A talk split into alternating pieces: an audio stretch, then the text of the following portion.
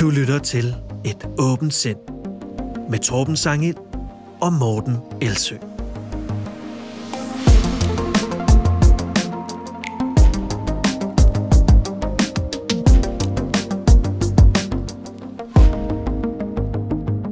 I dag, der skal det handle om falske eksperter, altså folk, som man hiver i manegen for måske at snylte på deres autoritet, selvom at deres ekspertviden er tvivlsom. Det er sådan nogle hvide kitler, som man kan skubbe foran sig i en fornægtelse af den etablerede videnskab. Og det er dagens eneste tema. Vi prøver at slanke udsendelsen lidt, så den bliver kortere og mere overskuelig, og så et tema per udsendelse, plus nogle korte nyheder, og så til sidst selvfølgelig fodbold og fakta.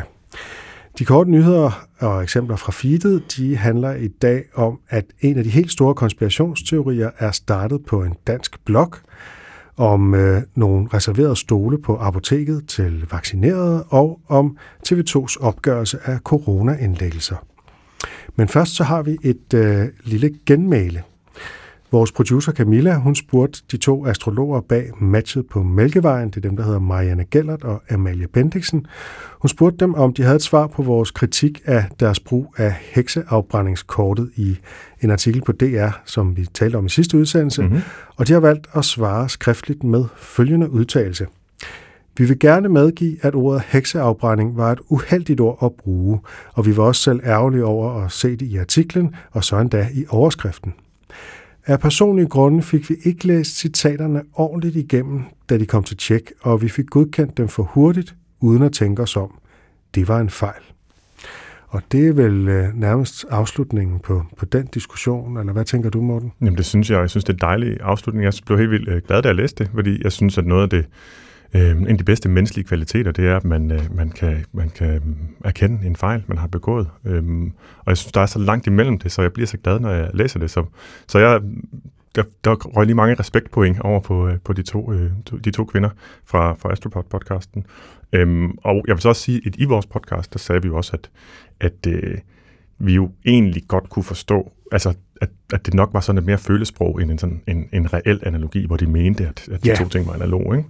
Og i det, den ene af dem bruger ordet første gang, der er hun også sådan lidt, okay, det er måske et lidt voldsomt ord-agtigt, ikke? Ja, man går så alligevel med det, og så snupper den anden det også, ikke? Og det nu siger de så selv, at de vil måske gerne have brugt et andet ord, og det er jo fint. Ja, det er super. Og så kender jeg jo godt til det der med, at altså, man har travlt, og hvis man bliver interviewet med mange gange, som jeg er sikker på er tilfældet for dem også, og har mange andre ting at se til, jamen så når man ikke altid får tænkt grundigt over, hvorvidt det nu står, som det skal, og der står også mange ting rundt omkring, som ikke passer med, hvad jeg egentlig mener, så helt præcist. Og nogle gange sker der også det, at man står ved noget, når man ser det til citat, og så bagefter, når der kommer en kritik, så går det op for en, ja okay, det havde jeg ikke tænkt over, at det kunne opfattes på den måde. Hvis jeg havde tænkt over det, så havde jeg måske formuleret mig anderledes. Ja. Den er der også tit, ikke? Så jeg er bare glad for den åbenhed og den respons, det synes jeg er super. Og så håber jeg også, at de kunne høre, det tror jeg også, at vi ikke tænkte, at de rent faktisk mente det bogstaveligt. Men at det også var en måde lige at gribe, at der er nogle andre, der har brugt den sammenligning, og andre lignende sammenligninger, som jeg synes, vi bare generelt skal være forsigtige med. Fordi størrelsesordner er vigtige, og det er en måde at komme væk fra sort-hvid tænkning. Og jeg opfatter deres afdæmpede respons som et tegn på, at det har vi fået kommunikeret klart. Ja.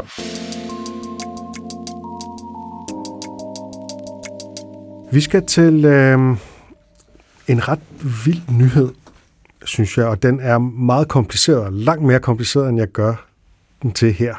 Men hvis jeg skal kode den ind til essensen, så går den ud på, at den konspirationsteori, der handler om, at Bill Gates har en plan om at putte en mikrochip ind i os alle sammen, så han kan overvåge os, og at corona er en del af den plan. Det er jo en meget udbredt teori her det sidste halvandet år, ikke? Den har tilsyneladende sit udspring i Danmark, måske i en lejlighed på Amager. Og det var altså overraskende, må jeg sige. Det er min kollega Frederik Kullager fra Zatland, der har været sådan internetdetektiv i forhold til at finde ud af, hvor den myte egentlig stammer fra. Og han kom på sporet af en vis Simon Saljen Javis, som er IT-iværksætter i København med iransk baggrund. Og jeg er nødt til at være lidt vag her, for det er virkelig uigennemskueligt præcis, hvad han har haft gang i. Men tilsyneladende blandt andet sin helt egen version af satanisme og en kobling af satanisme og mikrochipsporing. Og det er en inspiration for dem, der har fundet på den her konspirationsteori. Jeg skal nok linke til artiklen, så man kan læse hele historien med alle dens overraskende forviklinger og næsten paradokser. Men det vigtigste i den her sammenhæng, det er, at nogen med en nær forbindelse til ham, nemlig den danske blog Biohack Info, skrev, og grunden til, at man ved, at de har en nær forbindelse, det er noget med, at de ved, hvilke mails han har sendt og sådan noget, og til hvem og sådan, så det er sådan... Det er nogle kolleger eller venner, eller hvad det nu er. De er anonyme. Ja, og det, for at understrege, det er virkelig et stykke detektivarbejde i ordets egentlige forstand. Ja, der er eddermame mange skæg og blå briller i det her, ikke? Men de skrev et engelsksproget indlæg den 19. marts 2020, altså lige efter første lockdown, hvor der stod, og jeg citerer, Bill Gates will use microchip implants to fight coronavirus. Og det er så vidt, man kan se, første gang den idé bliver formuleret. Og den er jo det er ikke kun Frederik, skal det siges, der har lavet detektivarbejde. Der er nogen, der har lavet noget før ham, og de peger alle i samme retning, så har han bare gået endnu længere i kaninhullet end nogen andre. Og den der indledende påstand, at han skulle bekæmpe coronavirus med det er jo så egentlig ikke det er blevet til i konspirationsteorien. Den er blevet udvidet til, at han også selv har opfundet coronavirus, sådan så han kunne gøre det. Ikke? Det var på den her lille, ubetydelige blog, der kun har nogle få følgere, altså måske et par tusind følgere eller sådan noget, men indlægget, det gik viralt, og det blev delt over 16.000 gange alene på Facebook, og blev citeret på alle mulige konspirationsteoretiske sites internationalt, og på et par dage, der blev den her sætning set af millioner af mennesker. Og det helt afgørende var så, at det blev taget op af selveste Roger Stone få dage efter i et radiointerview. Roger Stone, det er Donald Trumps tidligere rådgiver, og en mand, der ikke er bange for at gribe en konspirationsteori, hvis den passer ind i hans dagsorden, herunder en del QAnon-materiale. Han er faktisk endda en af dem, der er mistænkt for at være selveste Q, manden bag QAnon. Hvor mange er mistænkt for det? Ja, jeg har ikke et tal, måske 7. Det er bare et tal, jeg slynger ud. Lad være med at hænge mig op på det. Men han bryggede videre på det her danske blogindlæg og påstod, at Bill Gates havde skabt både coronavirus og en vaccine imod den med en mikrochip, så han kunne overvåge os alle sammen i hele verden. Og den blev så grebet af QAnon, eller måske ham selv, og resten af historien. Ikke? Jo. Og hvad er så motivet til at skrive det her på et blogindlæg i marts 2020? Frederik har simpelthen været i kontakt med de her anonyme mennesker bag Biohack Info, og de siger simpelthen, at det var at få opmærksomhed om biohacking. Biohacking er forskellige metoder til at optimere kroppen gennem ernæring og træning og bioteknologiske metoder. Men de indrømmer altså, og det ved jeg, at du har en kommentar til, Morten, men de indrømmer simpelthen, at det var noget, de fandt på, men betragter det som legitimt for at få opmærksomhed. Og det er jo essensen af fake news. Det er, når man skriver noget, man godt ved er forkert, men for at få opmærksomhed eller skabe rav i den, eller fordi man kan få en masse med på i en større sagstjeneste. Og det er jo den type misinformation, der også kan klassificeres som løgn. Man kender sandheden og vælger at sige noget andet. For ellers er der jo rigtig mange ting, som vi alle sammen også går og ytrer, som godt kan være forkerte, men hvor det ikke er løgn, fordi vi selv tror på den.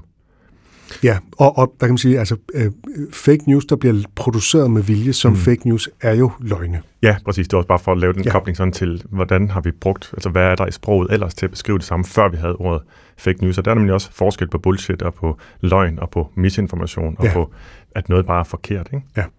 Vi skal en tur over i feedet, fordi på Twitter, der figurerer der en video af en stol, der er reserveret til folk, der har fået en vaccine, og det lyder jo også diskriminerende, når man ikke tænker over konteksten. Hvad er det nu apartheid for, at der er nogen, der må sidde på den stol, og andre, der ikke må? Er vi inddelt i to typer mennesker med hver deres rettigheder, Morten, eller hvad går det her ud på? Ja, altså jeg kan jo starte fra starten og sige, at jeg har jo forleden blev gjort opmærksom på den video, som var delt på Twitter af en kvinde ved navn Malou Monclair. Og hun er forkvinde, for lige at tage det baggrund med, for Frihedsbevægelsens Fællesråd, der ifølge hjemmesiden er en politisk uafhængig forening, der, citat, kæmper for retten til at leve som frie mennesker, hvad end det så betyder og dækker over. Foreningen den er opstået i forbindelse med coronapandemien, og så vidt jeg kan se, så forsøger den at samle folk i fællesskaber og til demonstrationer med afsæt i konspirationsteorier. Og det var vist også dem, der stod bag genåbningsfesten på årsdagen for nedlukningen den 11. marts i år, hvor de ville sige, nu genåbner vi, og det beslutter vi sådan set bare. Nå, det var lidt baggrund. Selve videoen, den er kun 6 sekunder lang, og det er en mobiloptagelse fra et døgnåbent apotek. alt andet end skranken er i hvert fald bag metalgitre, så det er min umiddelbare analyse, at det har været et sted, hvor der egentlig ellers har været lukket. Personen, der har filmet den, fokuserer på to stole, der står op ad en væg til venstre i lokalet, og zoomer så ind på den ene, hvor der ligger en seddel, og på den seddel, der står der reserveret, vaccineret kunde. Videoen den er fra en Instagram-story, så vidt jeg kan se, og i bunden af videoen der er sådan en tekstboks, som man kan putte på der på Instagram. Det ved jeg ikke, det er du i hvert fald bekendt med, men det ved jeg ikke, om vores lyttere er. Og der står, og jeg citerer, kun vaccinerede kunder må sidde på den stol. Efterfulgt så af en række mistænksomme emojis, i hvert fald sådan, som jeg læser dem. Ja. Jeg kan prøve at lave sådan nogle ansigter til det her, men det kommer ikke rigtigt til at blive oversat ud til lytterne alligevel. Nej, jeg har set den jo. Ja. Hvem, der har optaget den video, det ved jeg ikke. Jeg ved ikke, om det er Malou selv, eller det er en, hun har fået tilsendt, eller det er en, hun bare selv har fundet. Men Malou Monclair deler den altså på Twitter, og her knytter hun ikke andre ord til den end Lyngby Apotek 2021. Har man ikke et konspiratorisk verdenssyn, ja, så er videoen jo ikke bemærkelsesværdig. Som mange påpeger i kommentartråden under tweetet, så er stolen jo reserveret til, hvis en person har valgt at blive influenza-vaccineret på apoteket, som man jo altså kan på mange apoteker, for så skal man jo sidde i observation i et kvarter, i fald der opstår en sjælden allergisk reaktion på vaccinen. Det er sådan helt standard, og gælder i øvrigt meget bekendt for alle vaccinationer. Så vaccinerede kunder er ikke kunder, der en eller anden gang har fået en coronavaccine. Præcis. Det er kunder, der er blevet vaccineret, der lige er blevet vaccineret på apoteket og skal sidde ned i 15 minutter. Ligesom man skal, hvis man er blevet vaccineret hos lægen, skal man også sidde, og hvis man er blevet vaccineret på en af de store vaccinationscentre, så skal man også sidde et kvarter, før man må gå ud, for at holde øje med, skulle der ske en sjælden reaktion, som man får anafylaktisk chok og skal have behandling. Så i stedet for at stille spørgsmålet, hvad kan det her måtte være, så tænker man straks den værste model mulig, som er apartheid. Ja. Nogle gør i hvert fald, og det er det, man så kan se i kommentarsporet, hvor mange bider på det, der ligesom antydes i videoen, at Lyngby Apotek simpelthen har valgt at opdele deres kunder i vaccineret og ikke vaccineret. Og her taler vi altså om coronavaccination, som det jo i virkeligheden ikke handler om. Det handler om influenza-vaccination. Det giver selvfølgelig ingen logisk mening, men det spiller på sådan eksisterende fortællinger i det konspirationsteoretiske kredse, som du også var inde på, om at landet er ved at blive delt op i de vaccinerede, som får alle muligheder og fordele, og så de uvaccinerede, som skal ringeagtes og udelukkes fra samfundet og forskellige aktiviteter. En slags vaccine-racisme, eller som de selv kalder det, apartheid. Som en person kommenterer nedenunder, jeg vil skrive til dem og konfrontere dem med deres apartheid-politik. Så det er direkte, altså der bliver det ord brugt, og det har vi jo set mange steder, det er derfor du bragte det op i starten. Ja. En anden skriver klar diskrimination, ulovligt. Og en tredje skriver fascismen i det små, men stadig fascisme. Og ingen af dem har jo så tilsyneladende stoppet op og tænkt, hvad er det egentlig, videoen viser? Eller kigget på de andre kommentarer i tråden. Det er jo så det, der er lidt sjovt, ikke? De har ikke kigget på, hvilken anden forklaring af den, der antydes, der kunne være på det, man ser som det første skridt ude i sådan aktiv kritisk tænkning. Der hvad er en anden forklaring end det, jeg føler er det rigtige til at starte med, som jo gælder for os alle sammen, vi kan blive bedre til. Men vigtigere end det, så er kommentarsporet jo efterhånden spækket med folk, der forklarer, hvad man i virkeligheden ser på den video. Men der er ikke en eneste, i hvert fald sidst jeg tjekkede, jeg har kigget alle kommentarerne igen. Sidst jeg tjekkede, er der ikke kommet en eneste erkendelse. Ikke et eneste, okay, det giver selvfølgelig mening for de mange, der reagerer på opslaget, når de får den reelle forklaring på, hvad der man ser. Og så er der også det interessante, at mens Malou gladeligt svarer på kommentarer fra dem, der læser det, som hun antyder, meget svagt antyder, hun har jo ikke bidraget med meget tekst, så ignorerer hun alle de kommentarer, der korrigerer. Og i stedet for at forholde sig til dem, der har forklaret, hvad man ser på videoen, altså forholde sig til deres forklaringer og deres modsvar, så laver hun sådan et fælles svar, hvor hun bare klandrer dem alle for at være trolde. Som jo er sådan bare, jeg affejer alt, hvad I siger, fordi I har nogle andre motiver, så jeg vil ikke engang høre på det, I siger. Jeg synes, det her er et godt eksempel på, hvorfor det kan være så frustrerende og energikrævende at diskutere med konspirationsteoretikere, nemlig at de, altså hvis man påpeger, at de har lavet en fejl, så er det meget, meget tit, uden at generalisere fuldstændig, for der er sikkert undtagelser, men det er meget ofte sådan, at de ikke indrømmer, det kan jeg godt se, det var en forkert antagelse eller sådan noget. Og vores antagelse... Fordi de vil bare tro på det. Ja, og vores antagelse er jo så, at folk er interesserede i at blive korrigeret i noget, de tror på. Og der skal vi jo, som folk, der har lyst til at engagere os i debatter, jo måske stille spørgsmålstegn ved den antagelse først, før man overhovedet kaster sig ud i debatten. Jamen, den har jeg ligesom droppet for længst. Ja. Jeg tror ikke, der er nogen konspirationsteoretikere, der egentlig er interesseret i at få den nøgterne sandhed at vide. De er interesseret i, at det bliver ligesom en kamp mellem forskellige sandheder. Klart, så det vil sige, at umiddelbart baseret på den fornemmelse i hvert fald, så vil man sige, at det første, der skal ske i en samtale, det er at åbne op, at man rent faktisk bliver interesseret i noget andet, end det man tror på. Men det gælder begge parter. Det gør man jo bedst ved at modellere det selv, men det synes jeg måske, vi skal gemme til et andet afsnit. Vi kommer helt sikkert tilbage til det her. Ja, men hvad kan vi egentlig gøre? Hvordan deltager vi i sådan nogle debatter? Det er i hvert fald noget, jeg har forsøgt at blive klogere på det sidste års tid, så jeg synes, det kunne vi tale om. Men jeg vil lige vende tilbage til videoen her. Videoen og de mange automatreaktioner på den, de er et godt eksempel på, at hvad man ser, det er farvet af vores følelser, det er farvet af overbevisninger. Altså det vi læser, det vi ser, det vi hører, det hører vi ikke som en objektiv optager. Det kommer ind i sådan en fortolkningsfilter, som vores hjerne egentlig er. Altså det gælder, når jeg siger vi, så mener jeg os alle sammen. Det her det er ikke en pege en finger af konspirationsteoretikere, fordi vi kan bruge konspirationsteoretikers ret ekstreme måder at gøre det her på, som eksempel på, at vi nok alle sammen gør det. Det er ikke en ting, der er opstået hos konspirationsteoretikere, det er en ting, der er forstærket hos konspirationsteoretikere. Nå, og den er måske et endnu bedre eksempel, altså videoen her på, hvor stor modstand man kan have mod at erkende, at man tager fejl, især når man har ytret sig stærkt i en sammenhæng. Ham, der skrev det første, det er klart diskrimination. Han gik tilbage, altså han svarede på kommentarer i debatten, men han forholdt sig aldrig til, at han havde taget fejl. Så han kunne godt være deri, men har hele tiden konstant siddet og kæmpet med den der kognitive dissonans formentlig, som du snakkede om sidste gang.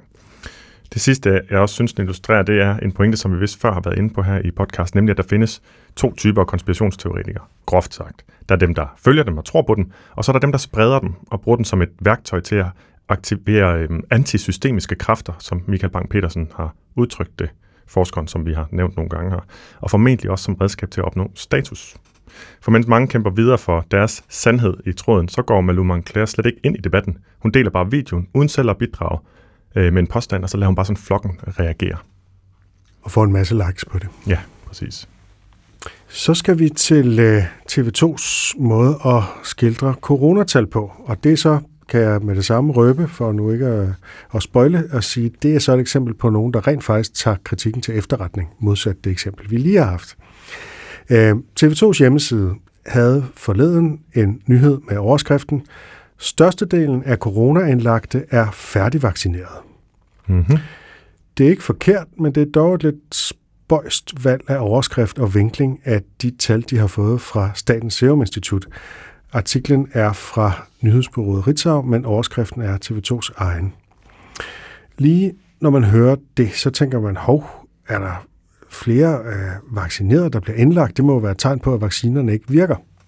Og det er der helt sikkert også nogen, der har læst det sådan.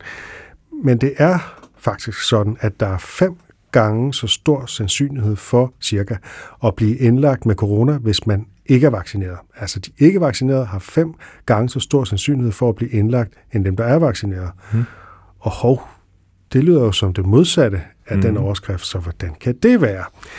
Det er fordi, der jo er mange flere vaccinerede end ikke vaccinerede, især i risikogrupperne. Altså for eksempel de ældre. Langt de fleste indlagte er jo over 80 år gamle. Og stort set alle over 80 år er vaccineret. Så selvom at lidt over halvdelen af de patienter, der bliver indlagt med corona, er vaccineret, så er det fordi, der er mange, mange flere at tage af. Mm. Så hvis vaccinen var ligegyldig, ville der være et overvældende flertal, altså nogen af 90%. Det har jeg ikke et tal på, så nu slynger jeg bare noget ud. Desuden så udtaler en læge i artiklen, at de vaccinerede, der bliver indlagt, de har mildere symptomer, end de ellers vil have, og altså også større chance for at overleve, må man forstå. Artiklen her, den fik så stor kritik på Twitter, og TV2 har derfor siden ændret 2 ting for at gøre artiklen mere retvisende. De har tilføjet en passage om, at der er 5 gange så stor sandsynlighed, hvis man ikke er vaccineret, for at blive indlagt. Og de har tilføjet en sætning til overskriften, altså en eftersætning, der hedder, alligevel viser data klart, at vaccinerne virker. Mm-hmm. Og man kan se, at det er en direkte konsekvens af, hvad der skete på Twitter, fordi TV2 selv med 2 forskellige redaktører er inde og kommenterer både hos Michael Bang-Petersen og hos Randall Fink på Twitter, som er de 2, der har bragt den her sag op. Så nogle gange kan det altså betale sig at råbe op på de sociale medier, hvis man oplever misvisende vinklinger. Altså det var jo ikke sådan decideret med vilje misinformation, hvis vi skal sådan i hvert fald give TV2 sådan en vis credit for at vil oplyse korrekt, fordi tallene er rigtigt nok, men det giver i hvert fald et forkert indtryk ved den måde, som tallene bliver brugt på, og man kan selvfølgelig ikke vide, om der har siddet en, som er ansvarlig for artiklen, og ligesom tænkt, nu skal den lige have Det ved vi ikke noget om. Det vil være spekulation. I hvert fald var der nogle redaktører, der sagde, det kan vi godt se, det her er ikke i orden, vi ændrer det. Mm. Og det synes jeg er virkelig godt at se, når nu det er. Men det bedste ville selvfølgelig have været, at den overskrift aldrig havde set sådan noget. Ja, og jeg har også lyst til at være glad for, at den blev rettet, men jeg har lidt svært ved at finde den glæde frem, kan jeg godt mærke, fordi jeg synes stadigvæk ikke, det er godt nok, fordi jeg synes, det skulle have været fanget første gang. Fordi den vinkling er så meget modsat det, der er den viden, der faktisk er, altså den sande viden om effekten, den positive effekt af vacciner i den her sammenhæng, at jeg synes, det er decideret misinformation. Og når jeg så siger det, fordi det kan godt være, der stod korrekt information i artiklen, så er der jo nogle gange nogen, der forsvarer sig med, at der jo står det rigtige i artiklen. Men det er bare ikke godt nok, fordi folk de danner sig meninger baseret på overskrifter, eller bruger dem i hvert fald til at bekræfte deres holdninger. Ofte så deles artikler kun for overskriftens skyld i kommentarspor. Folk har slet ikke læst det, de tager bare overskriften som et argument, og så siger det, fordi det er TV2, der står bag, og der er en artikel bag, så må der være mere pondus, end hvis jeg bare skrev det som en sætning selv. Så skal andre sig til at forklare dem, at det ikke er det, der står i artiklen, så kommer det her efterarbejde, som jo virkelig også er det, der var på Twitter. Andre gange så deler man blot skærmbilleder fra artiklens overskrift, og måske en underrubrik, og det er jo igen misvisende. Og de skærmbilleder, de eksisterer allerede nu i forskellige online konspirationsteoretiske debattørs kartoteker over artikler, hvor de simpelthen bare deler det her billede, og så siger, det sagde TV2 på det tidspunkt. Og så måske supplerer det med nogle andre ting. Så det har altså bidraget dertil, at jeg vil mene, at det burde være fanget tidligere. Det er meget bedre, at det bliver korrigeret. Jeg synes, det skulle korrigeres endnu mere. Jeg synes, det skulle korrigeres sådan, at der kom en ny artikel, der sagde, at vi lavede en fejl. Men det ved jeg godt, jeg sætter store krav. Nu var jeg også meget venlig ved TV2, og der er jo også folk i de her Twitter-tråde, som påpeger, at TV2 har en vaccineskeptisk bias, og det læser jeg ikke nok TV2-artikler til at kunne sige, eller ser nok TV2-nyheder i det hele taget, men de har jo i hvert fald én ting i deres historie, og det er HPV-vaccineskepsis-dokumentaren, som fik enormt stor indflydelse på, hvor få der blev, altså der var langt færre, der blev vaccineret mod HPV på grund af, at de lavede en stærkt tendentiøs dokumentar, som vi slet ikke har tid til nu at gå ind i. Den er også blevet hudflettet rundt omkring, og de har vist også selv indrømmet, at den ikke var helt... Ja, så den nogenlunde indrømmet, så vidt jeg husker. Nogenlunde indrømmet, ja. Jeg vil sige, de skylder stadig på den front, og derfor så ville det være rigtig fedt, hvis de ikke nogensinde trak mere i den retning, men begyndte at trække i den anden retning. Og der, fordi de påvirker så mange, så ville det være et rigtig ansvarligt move at gøre fra deres side. I hvert fald, når man ser sådan nogle overskrifter, så læs artiklen, før du reagerer, og tjek de der tal, og overvej, kunne der også være nogle, altså, hvis de lyder mærkelige, så tænk, okay, hvad kan der mere ligge i de her tal? Tjek eventuelt kilden, som i det her tilfælde var Statens Serum Institut, og så videre, og så videre. Det er selvfølgelig meget at kræve, og det bedste vil, som du har fuldstændig ret i, være, at journalisterne tager den formidlingsopgave på sig, at man ikke behøver det, fordi det faktisk er nogenlunde forklaret i artiklen. Ja, og igen, overskriften er bare så vigtig. Jeg fandt faktisk et studie, som finder frem til, at det kan være svært at opdatere sine opfattelser og korrigere de her umiddelbare misforståelser. Den blandt andet vist netop i det studie fra 2014, som har overskriften The Effects of Subtle Misinformation in News Headlines. Og den synes jeg, bruger jeg i hvert fald bare som for at understrege eller for at have noget evidens bag den påstand, at det, der står i overskriften, er faktisk rigtig, rigtig vigtigt, også selvom der står noget andet i teksten nedenunder. Så det skal man som redaktør være opmærksom på. Godt.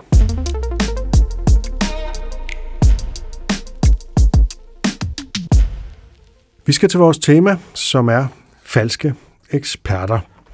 Og grunden til, at vi i dag har et tema om falske eksperter, det er, at det er første led i en serie, hvor vi gennemgår den såkaldte FLIC-model. Og FLIC, det staves FLIC. Det er en forkortelse, jeg skal nok forklare den om lidt. Det er et forsøg på at kortlægge teknikker til at fornægte videnskab og forplumre debatten med misinformation. Det er altså en slags sådan kort over nogle vigtige tankefælder og debatfælder, og nogle, der tit bliver brugt som mere eller mindre bevidste strategier til misinformation af folk med en dagsorden. Det kan være vaccineskeptikere, det kan være klimakrisebenægtere, det kan også være sådan noget som tobaksindustrien i gamle dage, der jo ikke brød sig om at få deres forretning ødelagt af videnskabelig evidens for, hvor skadelig for eksempel passiv rygning er, og meget andet. FLIC-modellen her, den er formuleret af John Cook, som er postdoc på Monash University i Australien, hvor han forsker i kognitiv psykologi og misinformation om videnskab med særlig henblik på klimaforskningsbenægtelse, som jeg nogle gange kommer til at kalde klimabenægtelse, hvilket selvfølgelig er lidt et forvrøvlet ord, fordi der er jo ingen, der benægter, at der er et klima. Det er mere noget med, om der er en klimakrise. Men det bliver nemlig meget lange, de der ord. Ja. Så de 5 bogstaver vil jeg lige forklare. Altså F står for falske eksperter, L for logiske fejlslutninger, I står for impossible expectations, altså umulige forventninger eller overdrevne forventninger. C står for cherrypicking, som er at plukke de få data, der bekræfter ens idé. Og C, det andet C, står for konspirationsteorier. Så der er jo 2 C'er. Og vi kan godt lide den her model, fordi den giver et godt overblik, og det er ikke den eneste model, og den er heller ikke udtømmende på nogen måde, når det gælder tankefælder. Der er flere 100, hvis vi skal gå dem alle sammen igennem. Men den er faktisk en udmærket måde at bruge som model for at gennemgå nogle vigtige misinformationsstrategier på.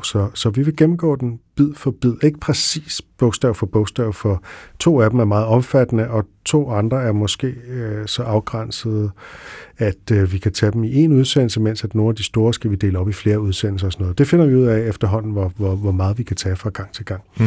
Men i dag, der tager vi altså det første bogstav F, som er falske eksperter. Ideen om falske eksperter er nært beslægtet med den logiske fejlslutning, der kaldes appel til autoritet, eller tankefælde. Men den er mere specifikt, fordi den præcis angår, at man hiver mere eller mindre tvivlsomme eksperter i managen. Der kan også være andre autoriteter, der falder ind under appel til autoritet, berømtheder, politikere, religiøse ledere og forskellige andre typer autoriteter. Mm. Det her, det er de falske videnskabelige eksperter, det skal handle om. Og tankefælden er jo så i første omgang den her med falsk, altså en appel til autoritet. Det er, at man siger, fordi der er en, der ved noget, eller har en eller anden form for autoritet eller ekspertise, endda måske også en relevant en, så må det være sandt, i stedet for at komme med det logiske argument for, hvorfor noget det er sandt. Altså så man lægger den ligesom over på en anden person, eller en gruppe af personer, eller en organisation, i stedet for at argumentere for, hvorfor noget det er sandt. Og det er derfor, det altid vil være lidt en tankefælde, og hvis man skal sige, fordi nogen siger det, så er det sandt, så skal man virkelig argumentere godt for, hvorfor lige præcis, at det, de siger det, gør det sandt. Som du selv siger, så man låner jo troværdighed. Når man bruger de her falske eksperter, altså ikke bare en falsk eller en autoritet generelt, men når autoriteten er nogle eksperter, så er det for at låne troværdighed fra videnskaben, fra ekspertverdenen. Men det, der gør det galt, og det er der, hvor det bliver falsk, det er, at man så ikke forholder sig videnskabeligt til emnet, man diskuterer. Man altså udvælger specifikt nogle eksperter eller grupper af eksperter, som man vælger at sige, de står bag det, som jeg tror på, og så ligesom pynter sit argument på den måde med en falsk autoritet. Og på den måde, der lænder det sig op af cherrypicking i virkeligheden. Det siger John Cook, også selv i øvrigt, ham som står bag FLIC-modellen, at der er overlap, og i virkeligheden er alle de her punkter er i virkeligheden logiske fejlslutninger eller tankefælder. Men de lægger vægt på forskellige ting, og derfor kan de bruges som inspiration, og vi skal nok komme med en masse eksempler, som ligesom er inspireret af hans kategorier og sådan noget. Ikke? Jo, og i forhold til sådan deciderede falske eksperter, men jeg skal byde ind med lidt nu et par eksempler. Jo, jeg havde også et...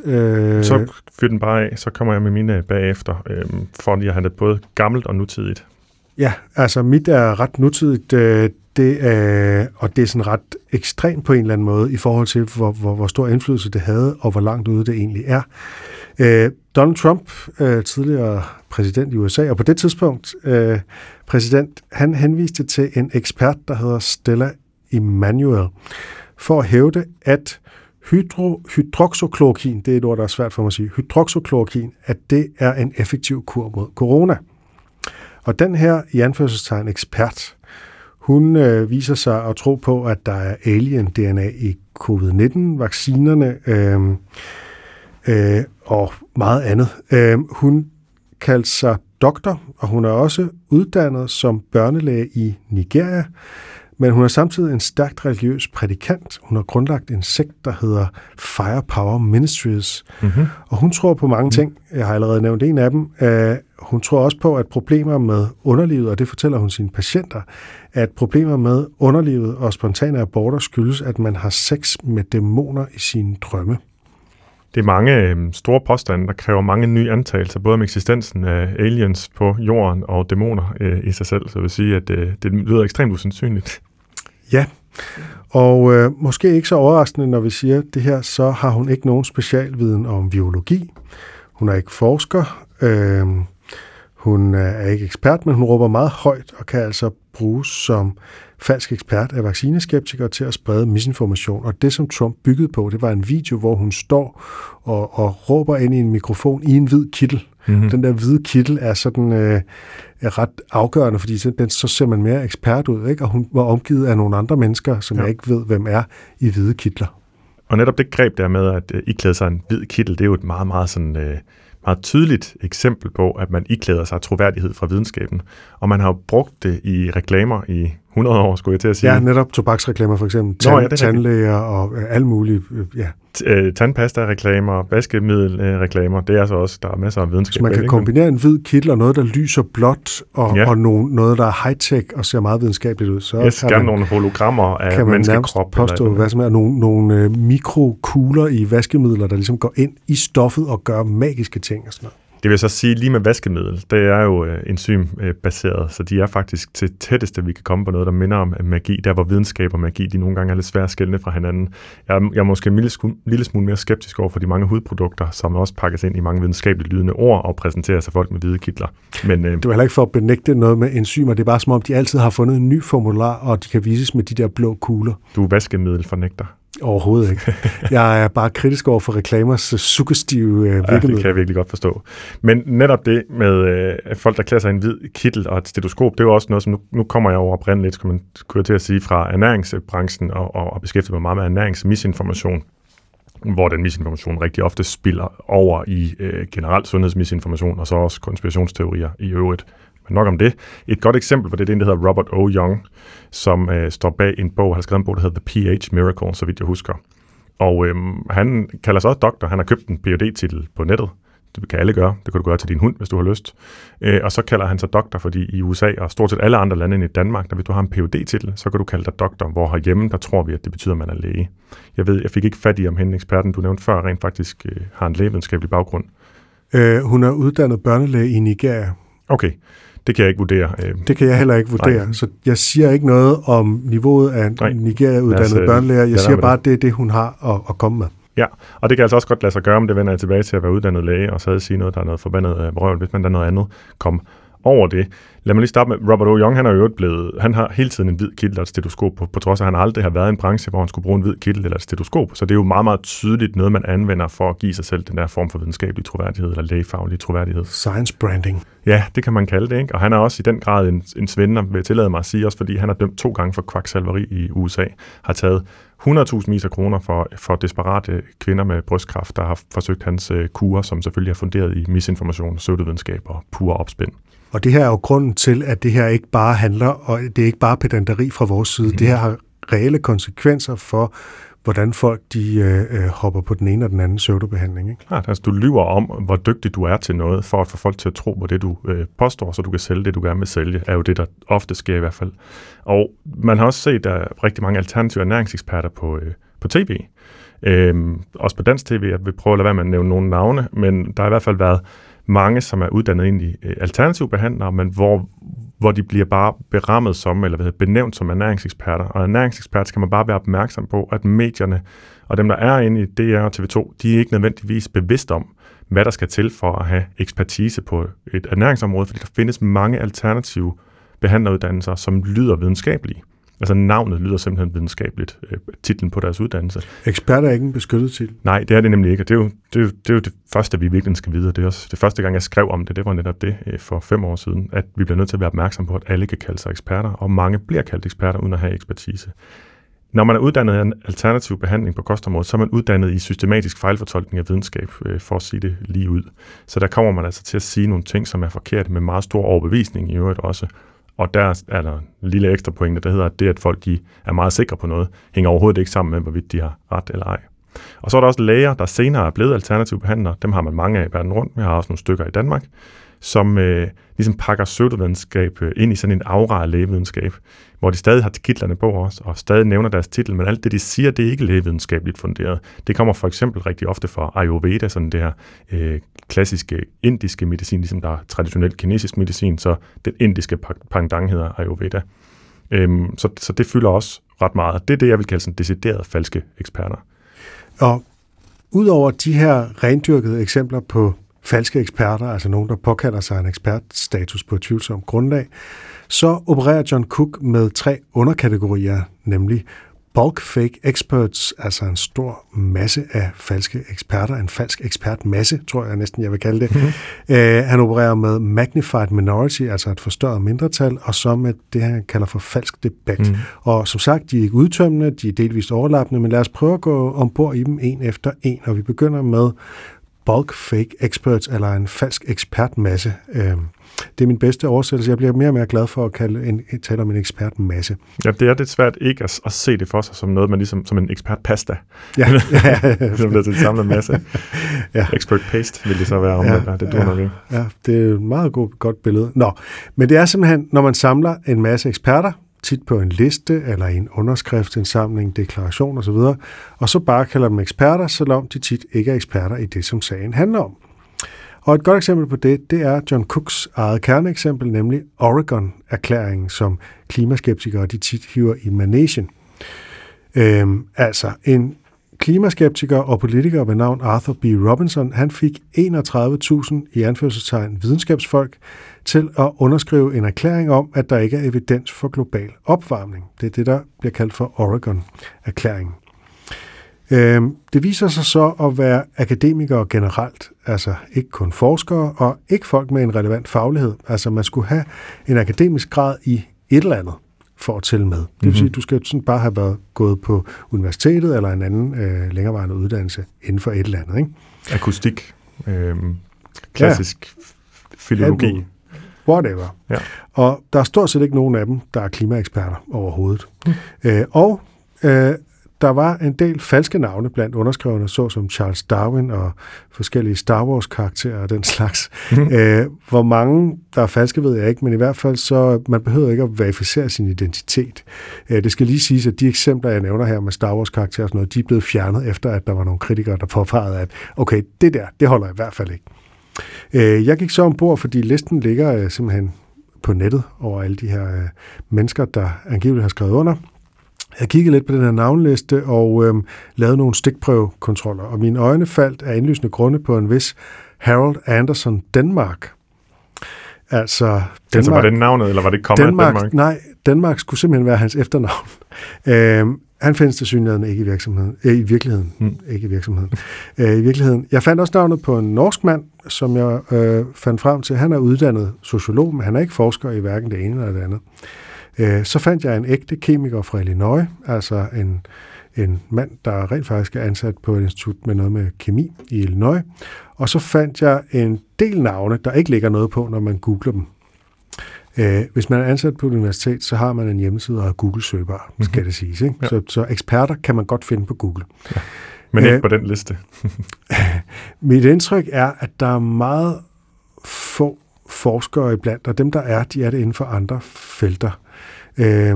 Så man kunne ligefrem lave sådan en slags Oregon-erklærings-bingo, der går ud på simpelthen at finde en rigtig klimaekspert blandt de 31.000 navne. Jeg linker til erklæringen i show notes, og hvis du finder en, så skriv ind på sendatheartbeats.dk, altså hvis du finder en rigtig klimaekspert, en der forsker i klimaet. Jeg har ikke kunne finde nogen, og sagen er også, at der ikke står noget om, hvem folk er. Der står bare som regel nogle initialer og et efternavn, og så står der, hvis de har en Ph.D.-grad, men der står ikke, hvad de har en Ph.D.-grad i.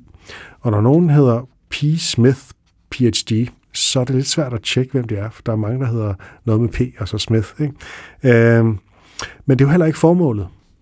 Tværtimod, formålet er at give et falsk indtryk af, at der er, og det er måske en foregribelse af næste kategori, at der er en stor gruppe af eksperter, der er faglige grunde, anfægter ideen om global opvarmning. Ja. Men det er altså misinformation.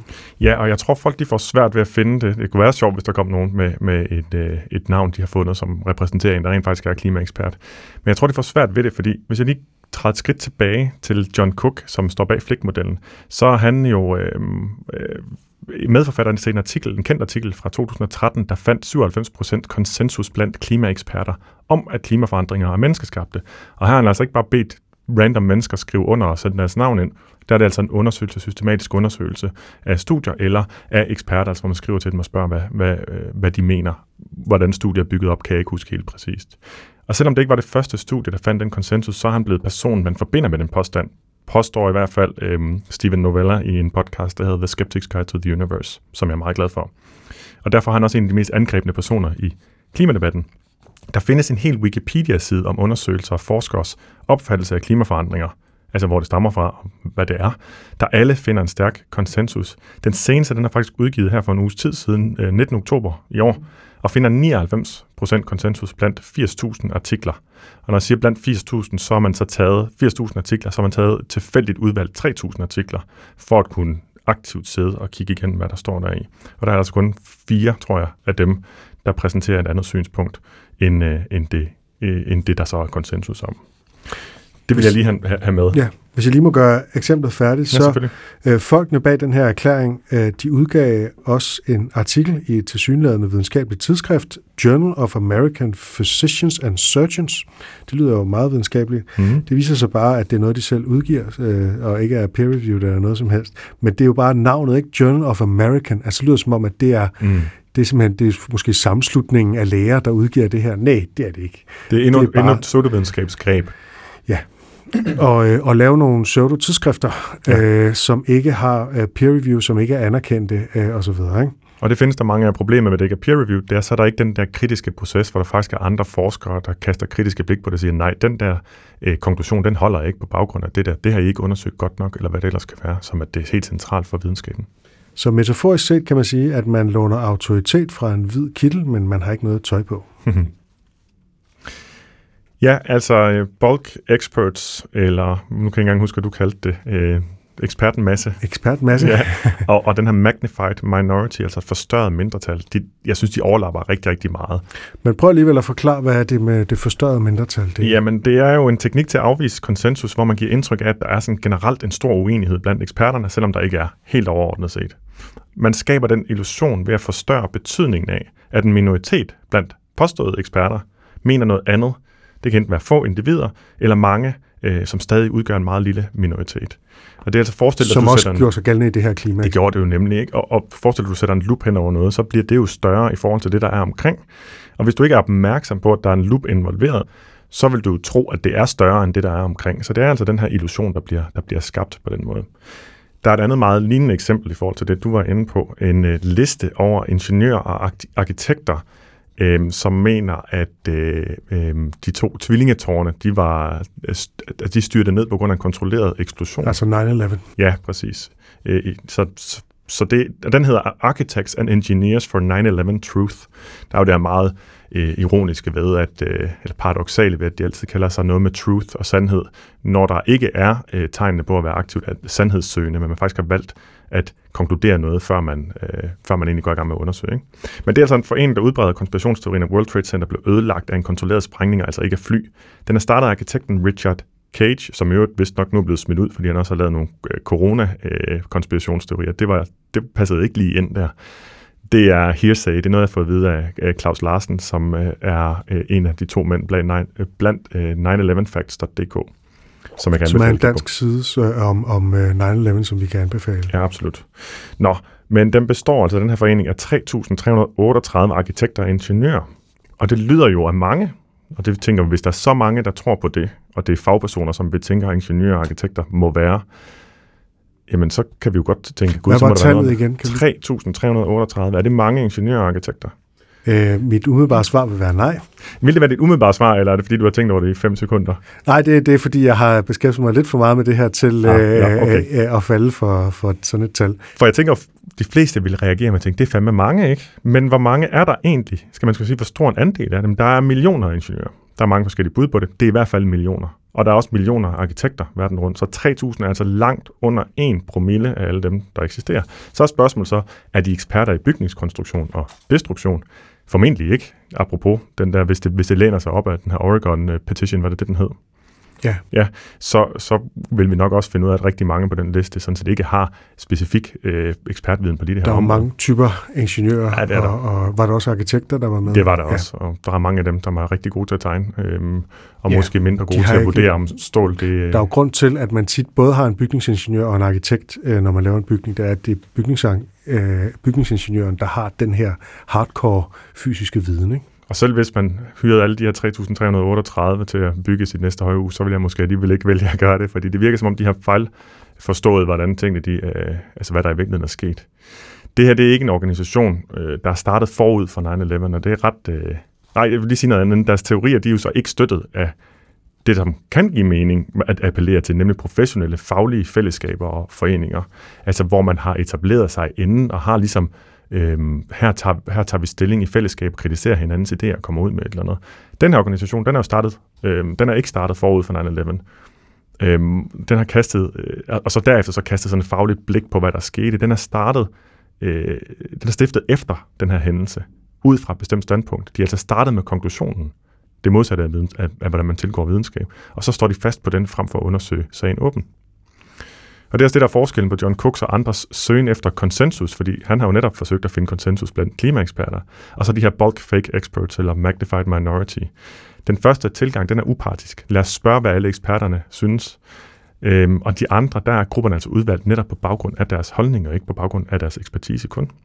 Vigtigere endnu, så er det selvfølgelig i den her sammenhæng, at der er intet, der understøtter den hypotese om, at bygningerne de er blevet kontrolleret, sprængt for at blive styrt til jorden. Den er afvist blandt andet af forskere fra American Society of Civil Engineers. Den linker også lige til den artikel, hvis folk nu synes, det var interessant. Som er en rigtig organisation. Det er nemlig en rigtig organisation, der netop eksisterede inden, og som har sådan et fagligt formål. Et vigtigt spørgsmål, når man ser sådan en sammenslutning, eller mange, der siger noget, det er, hvad, altså, så kan man stille sig selv, hvad mener de andre ingeniører? Er det rent faktisk mange, det her? Hvad mener forskellige faglige fællesskaber for ingeniører? Hvad mener ekspertgrupper? Og ikke mindst, hvad er argumenterne? For hvis argumentet kun er det her, så er der ikke noget argument i sig selv. Man forsøger altså at lave en sådan falsk konsensus, når man laver den her magnified minority af bulk experts, hvis vi skal sætte de to ting sammen. Men hvis man rent faktisk vil lade sine overbevisninger styre konsensus, så skal man finde den mest rigtige konsensus. Og det gør man ikke ved at lede aktivt efter de eksperter, der mener noget bestemt, men at spørge alle eksperterne om, hvad de mener. Et forstørret mindretal, det dækker ikke kun...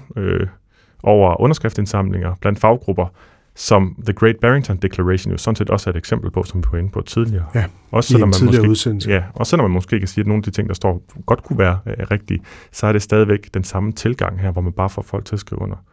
Men det dækker altså også over, at man udvælger få individer, enten nogen med decideret ekspertise, eller nogen, der i hvert fald giver illusionen om ekspertise, og så giver deres ytringer meget mere vægt end alle de andre eksperter, der siger noget andet.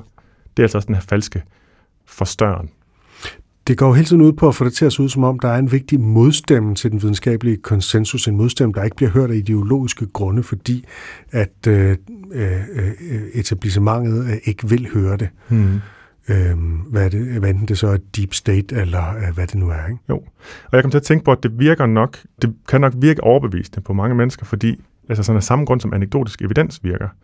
Vi kan ikke sådan forholde os til en lang række unavngivne eksperter, der mener noget, eller statistikken viser, eller 97% af alle klimaforskere mener noget.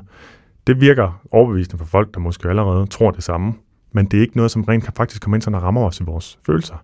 Men vi overbevises af den velfortalte historie, som vi var inde på i en tidligere udsendelse også, om en, der mener noget andet. Og ofte så er den historie jo som noget, som de falske eksperter er meget glade for selv at fortælle om dem selv, for at fremme dem selv og deres overbevisninger. Det er noget, man faktisk kan kende falske eksperter på, det er, at de taler rigtig meget om deres credentials. Altså deres, hvad er det danske ord for det, Torben? Ja, deres meritter. Deres meritter. Altså hvilken uddannelse de har, hvilke fund de har lavet, hvor dygtige de er, hvor meget ekspert de er. Det taler de mere om, end at gå ind i kritisk argumentation og tage imod kritik fra andre. Og det er jo det her med, at fortælling trumfer fakta, ikke? Man skal have en god fortælling op at køre, ikke? Så er der også det, som min kone gør mig opmærksom på, det er, at holdningsminoriteten har også tendens til at råbe meget højere end majoriteten. Så vi har altså, der er meget, der hiver i retning af at skævvride fordelingen af holdninger, og hvor mange, der har dem i samfundet.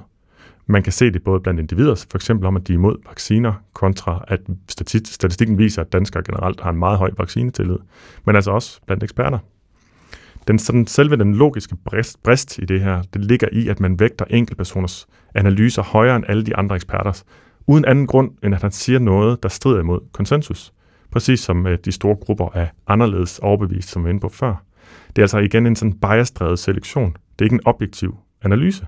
I det hele taget så vælges de her holdningsmæssige minoriteter til fordi man har bestemt sig for, hvad man tror på, inden man søger efter ekspertstøtte. Det har jeg vist fået understreget et par gange nu, men det er vigtigt at få fat på, hvad er det, der går galt rent logisk. Man vælger for eksempel en læge til som ekspertkilde, og erklærer, at hvis, når man vælger en læge til som ekspertkilde, så erklærer man jo sådan set, at hvis en læge siger noget, så er det sandt. Det er det, der ligger implicit i, jamen hvis den her læge siger noget, så er det sandt, fordi hun er læge. Jamen så må det betyde, at hvis en læge siger noget, så er det sandt, men så ignorerer man jo så, hvad alle de andre læger siger. Ved du, hvor mange læger der er i verden? Jeg tror, det er et stort tal, men jeg har ikke, der er millioner i hvert fald. Det tog mig ret lang tid at finde ud af. Det bedste bud, som er, der er ret sikkert, det er også svært at tælle. Over 11 millioner læger verden rundt. Og det betyder, at du med meget, meget stor sandsynlighed altid kan finde minimum en læge, der mener noget underligt. Og det er også tilfældet. Et gammelt eksempel er jo Andrew Wakefield. Han er, så vidt jeg ved, også læge, eller var. Jo, det var han, før han fik frataget sin lægeautorisation. Ham kender jeg ikke. Jo, Andrew Wakefield, ham som påstod, at Arne-stedet, kunne man sige, eller Arne-personen til myten om, at vacciner giver autisme. Nå, ham? Ja, yes. Jeg kunne bare ikke huske navnet. Nej, det kan jeg godt forstå. Og han er et eksempel på det. Her har man valgt at sige, at han er jo læge og siger det, så derfor må det være sandt. Selvom alle andre læger siger noget andet, så det er altså fordi, man synes, hans holdning er den rigtige, det han påstår, passer ind i et verdensbillede, og så bruger man lægetitlen som et argument, selvom man egentlig ikke synes, at det, at folk har en lægetitel, er et argument. Hvis det giver mening. Mm-hmm. Ja. Det samme har man også set under UFO-debatten. Jeg skal nok være med at dykke meget ned i det. Der har ham her, Louis Elizondo, som vi har snakket om et par gange, han er også blevet valgt som ekspertkilde, selvom man ikke har ekspertise inden for UFO-myten, eller ekspertise inden for kritisk videnskabelig tænkning, sådan set. Og folk fra flyvevåbnet blev valgt som ekspertkilder, efter de havde sagt, hvad de tænkte, i stedet for at spørge folk fra flyvevåbnet generelt og lave en generel objektiv analyse. Det tænker de egentlig også var et eksempel på lidt af det samme. Valget af, hvilken ekspert man bruger, eller hvilke ekspertkilder, eller hvad det nu ellers skal være, man bruger, det er altså meget ofte et udtryk for en bias, altså en forudtaget holdning, som man gerne vil underbygge ved at låne troværdighed fra ekspertkilder. Der har været en del eksempler også her fra coronadebatten. Jeg ved ikke, om du har lagt mærke til, at der også har været mange sådan fagpersoner, man har henvist til som argumentation for forskellige konspirationsteorier. Jo, det har jeg. Kan du huske, hvad nogen af dem hedder? Ja, der er en, der hedder Kim Warming, og han er måske den eneste, jeg lige kan huske på stående fod. Jeg har lige taget et par stykker med, der dukkede op undervejs. Den første, synes jeg er lidt sjovt, en hedder Carrie Mullis, som jeg troede var en kvinde, fordi så dårlig forstand har jeg for amerikanske navne, men det er altså en mand. Han ikke er, men var biokemiker. Han var medopfinder af PCR-testen. De fleste vidste ikke, hvad PCR var før for halvandet års tid siden, tror jeg. Jeg har arbejdet med det selv i laboratoriet. Han har været medopfinder af den, har altså fået en Nobelpris for at være medopfinder. Han døde i 2019, så han har altså aldrig nogensinde sagt noget om coronavirus. Men han blev brugt af coronapandemi-fornægtere. Der kom det der lange ord igen. Coronapandemi-fornægtere til at så tvivl om PCR-testens brugbarhed, når man skal finde frem til, hvem og hvor mange, der er smittet med coronavirus. Han skulle nemlig have udtalt, at PCR-testen ikke kan bruges til at afgøre, om man er syg eller om man smitter. Og det har konspirationsteoretikere så brugt som argument for, at smittetallene er kunstigt høje, altså at der er en konspiration om at bilde os ind, at der er mange flere, der er smittet. Men udover at han formentlig ikke har sagt det, det kan godt være, at han har ment det, men han har nok ikke sagt det, så er det også irrelevant, for PCR-testen den har aldrig været brugt til at diagnostisere sygdom, eller hvorvidt eller hvor meget man smitter. Folk har ikke lige tænkt, at der er forskel på at være syg og smitsom, eller man er inficeret. Og den er nemlig kun blevet brugt til at afgøre, om man er inficeret. Det ved jeg ikke, om du har tænkt over i de her debatter, der har været om det. Jo, altså der er jo forskel på at have fået corona og have nogle bestemte symptomer, altså at blive syg. Der er jo nogen, som får meget milde symptomer, så meget, at de ikke vil kalde sig umiddelbart syge, men de er inficeret. Ikke? Og der er også nogen, der er inficeret, efter de er færdige med at være syge. Så, men det den gør, det gør den utrolig godt. Den finder ud af, at man er inficeret. Så godt, at den også kan finde nogen, der er inficeret, selvom mængden af virus i deres svæl er meget lavt. Det er også blevet kritiseret, men det giver super god mening. Fordi det er jo tilfældet kort efter, man selv er blevet smittet, og inden man får symptomer og smitter videre. Og det har jo været nok en stor del af vores smittehåndtering. Senere i coronapandemien, så var det vaccinerne, der var modstand på. Jeg efterlader Carrie Mullis for en stund nu. Man kunne tale meget længere om ham. Også her så kom der en række eksperter i spil, f.eks. belgieren. Og nu skal jeg udtale hans navn helt forkert. Gert van den Bosche. Det var meget godt, tror jeg. Det lød meget flamsk til mig. Jeg gjorde det ikke det? Jo. Jeg gjorde mit allerbedste i hvert fald. Han kalder sig selv vaccineekspert, og har påstået, at massive vaccineudrulninger kan skabe nye og langt farligere varianter af coronavirus, som altså advarer mod massevaccination. Og de påstande, de førte hurtigt til, at coronafornægtere verden rundt, også i Danmark, har spredt hans påstand vidt og bredt. Og jeg kan huske, det faktisk var et opslag, en dansker, der delte noget, nogle af hans påstande, som var anledning til, at vi snakkede om, at vi skulle lave den her podcast for snart et år siden. Okay, det har jeg glemt allerede. Jeg kan godt ikke lige genfinde det opslag, det er også ligegyldigt. Jeg fik i hvert fald aldrig svar på min kritik. Nå, lad os lade det ligge. Men selvom vacciner, de lægger et såkaldt selektionspres på virus, så det er jo altså sandt, at når man vaccinerer mange, så kan der måske være et pres på for at virus muterer i retning af noget, der kan slippe væk fra vaccinen, så er det ikke anderledes, end hvad en naturlig infektion gør. Så forskellen er bare, at med vaccination, så reducerer man risikoen for at blive især alvorligt syg, betragteligt. Og ser man så på befolkningsniveau, så er det scenarie, hvor risikoen for nye og værre varianter er størst, det er der, hvor infektioner får lov til at løbe frit. Så igen, hvis vi bruger det som argument, at vi skal undgå skabelse af varianter, så er vaccination stadigvæk en bedre idé, end at skabe en masse naturlig immunitet, så at sige. I forhold til falsk ekspertise, så er det vist også noget at stretch at kalde ham vaccineekspert. Han er dyrlæge og biolog. Han har ikke udgivet en videnskabelig artikel siden 1997, så vidt jeg kunne læse mig til, og har aldrig udgivet noget om vacciner. Så folk, der er vaccineeksperter, tænker, at vi vil ikke sætte ham på nogen liste over vaccineeksperter. Til gengæld så har han i årevis arbejdet på en alternativ vaccinetype, som han prøver at bringe i spil hele tiden, som aldrig er nået til udviklingsstadiet, og som andre vaccineeksperter slet ikke tror på overhovedet kan virke. Jeg linker til en grundig artikel for at tjekke det om hans påstand, som jeg synes er rigtig interessant, og et godt eksempel på en falsk ekspert her i coronatiden. En anden ekspert, der som van den Bosche, har påstået, at massevaccination forværrer problemet, snarere end det afhjælper, det er den franske virusforsker og Nobelpristager Luc Montagnier.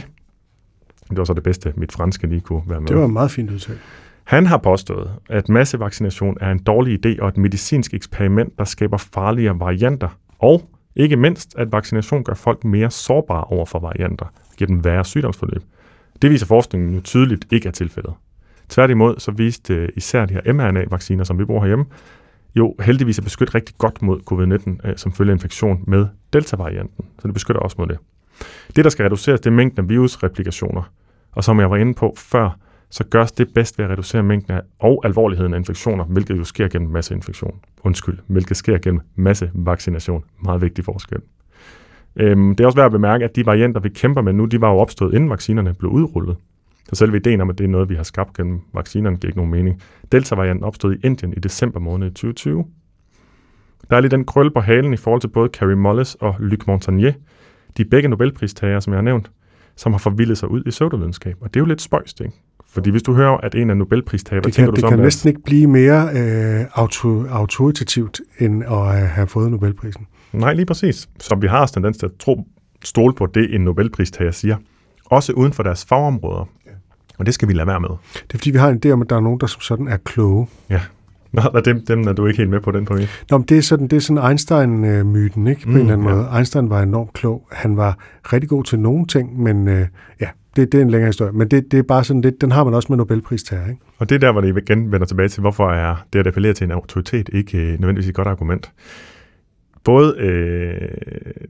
Begge to har forvildet sig ud i pseudovidenskab. Carrie Mullis, han var uenig i det videnskabelige faktum, at AIDS er forårsaget af HIV, og var skeptisk over for menneskeskabte klimaforandringer, og så troede han i øvrigt også på astrologi, og det har vi jo i hvert fald en mening om, kan man sige. Ikke?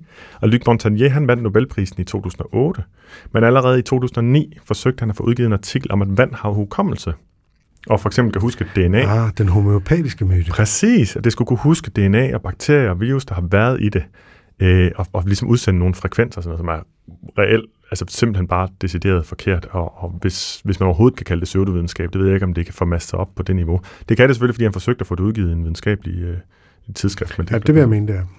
Begge er på listen over Nobelprismodtagere, der har fået Nobelitis, eller Nobelsyge, som det sådan bliver kaldt. Det er ikke et fagterm, men det er bare noget, der netop beskriver, når Nobelpristager omfavner underlige eller pseudovidenskabelige idéer.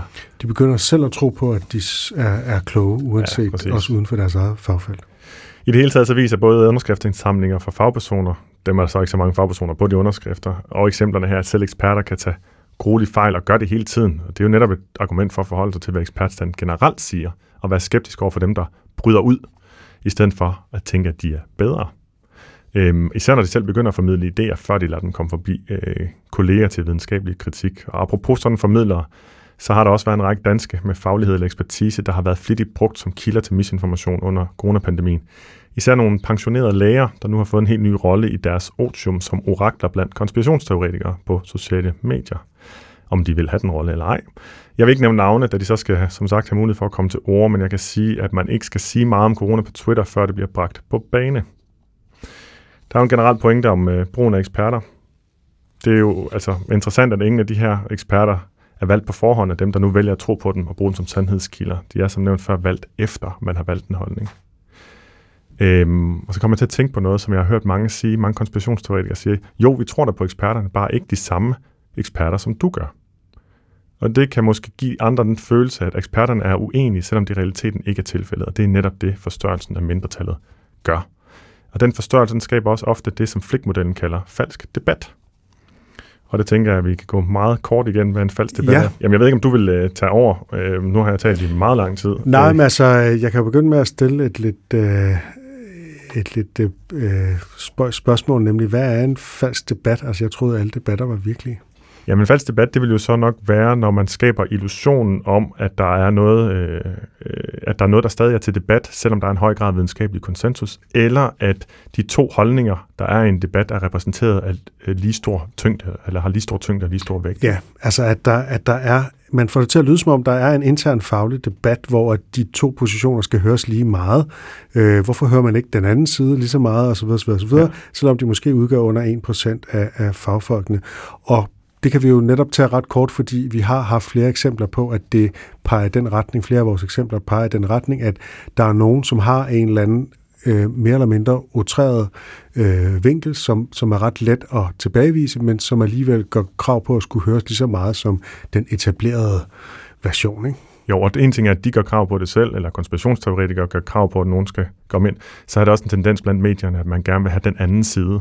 Også selvom den anden side, den ikke burde fylde lige så meget, ikke? Og det er altså ikke altid, at det er en personlig bias, der driver den her skævvridning af opfattelsen af, hvad eksperter mener. Der er den her bias i medierne, som jeg lige har nævnt, men der er også en anden bias, som også er i vores alles opmærksomhed, hen mod det kontroversielle.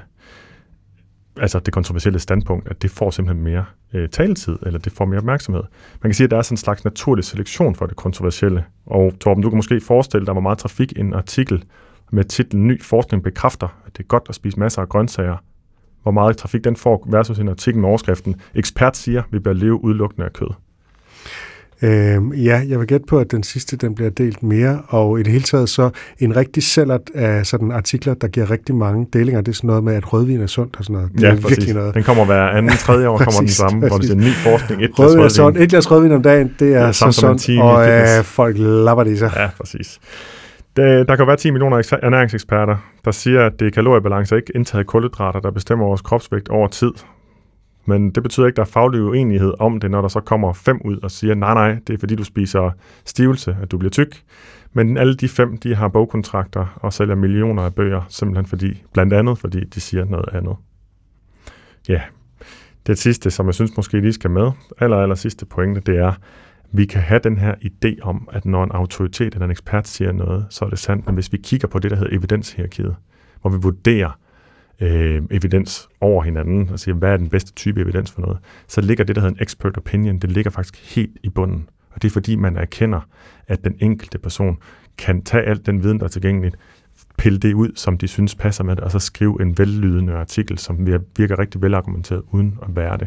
Den her personlige bias skal frasorteres, og det gøres den kun med systematik. Og den måske sidste bemærkning vil være, at vi ved jo, at individer er ikke særlig kloge, men kollektiver er ret kloge, og især kollektiver underlagt systemer, som sørger for, at man undgår tankefælder, er kloge. Og det vil sige, at videnskaben som fællesskab, som community, er det klogeste, vi har. Det betyder ikke, at det er ufejlbarligt. Det ser vi jo netop masser af eksempler på.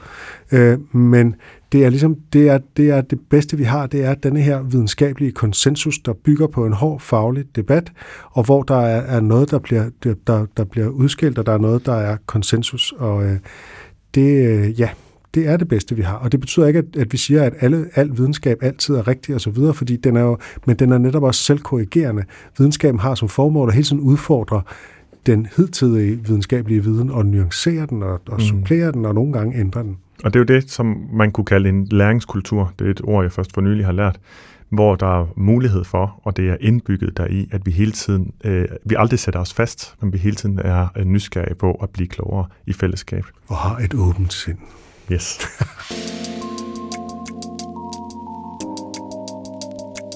Med de ord kan vi gå til fup eller fakta. Og Morten, du har i dag en påstand, som jeg skal gætte.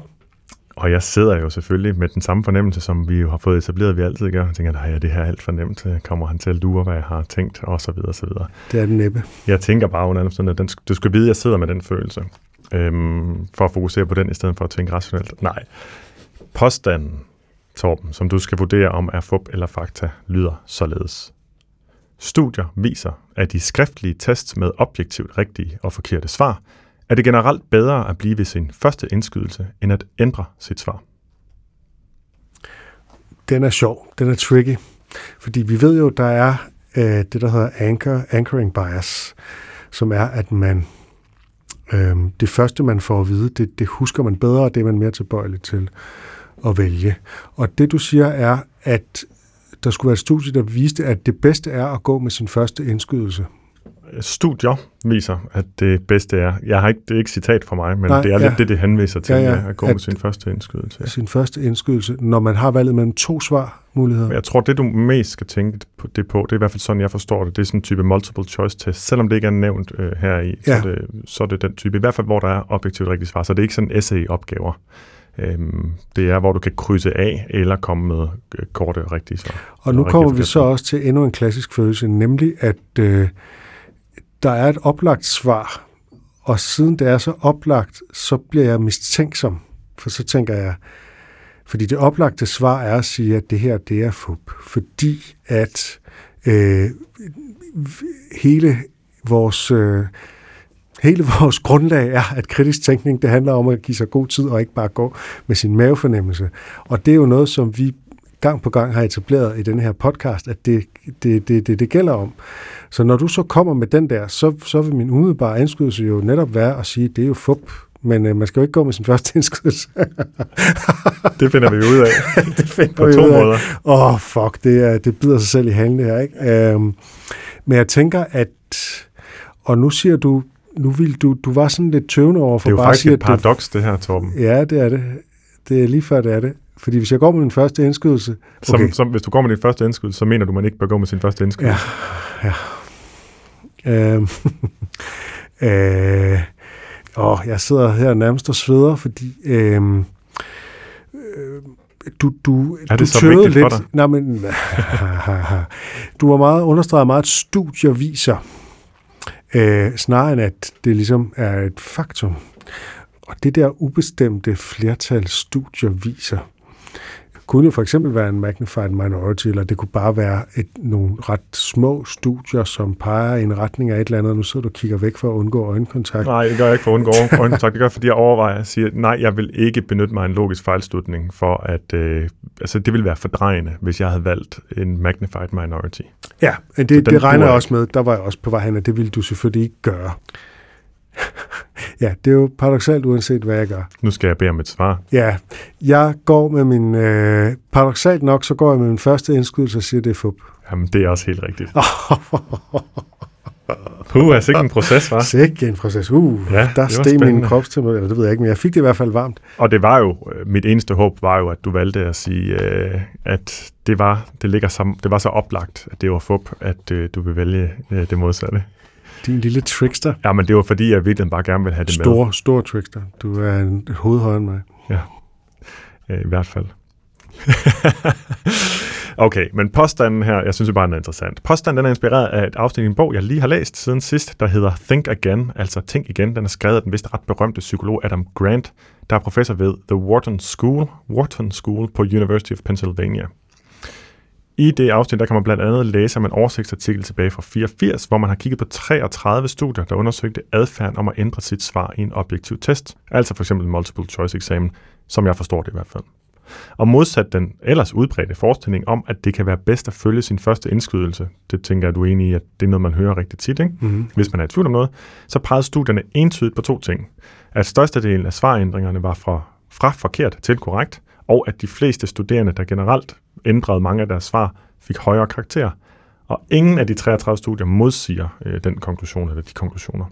Han henviste også til et studie fra 2005, hvor forskerne simpelthen talte stederne, hvor de kunne se, at der var blevet visket ud, og i kun en fjerdedel af tilfældene var svaret ændret fra forkert til rigtigt.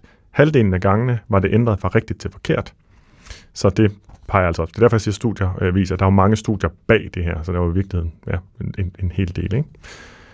Adam Grant gør opmærksom på, at det at holde fast i sin første indskydelse er sin egen fejlslutning. First instinct fallacy, eller første indskydelse fejlslutningen, har jeg oversat det til. Jeg ved ikke, om du er tilfreds med den oversættelse. Jo. Ja. Og fejlslutningen består jo så i, at man fejlagtigt tror, at der for et svar er en sammenhæng mellem at være først og at være korrekt i sit svar. Og det er der altså ifølge de studier ikke. Tværtimod, og det stemmer jo godt overens med bogens titel, Think Again, og generelle pointer om, at vi med fordel kan øve os i at tænke os om en ekstra gang i mange situationer. Jeg linker til de to originale artikler fra henholdsvis 1984 og 2005. Perfekt. Det var et åbent sind for denne gang. Du kan skrive til os på send@heartbeats.dk, og så mangler vi kun lige et afsluttende citat fra dig, Morten. Og det er fra George Bernard Shaw, en irsk dramatiker, teaterkritiker, polemiker og politisk aktivist, og i øvrigt Nobelpristager i litteratur. Han døde i 1950, 94 år gammel, og har sagt en masse forskellige ting, men har blandt andet også sagt, så godt som jeg lige kan oversætte det: udvikling er umuligt uden ændringer, og de, der ikke kan ændre holdning, kan ikke ændre noget. Amen.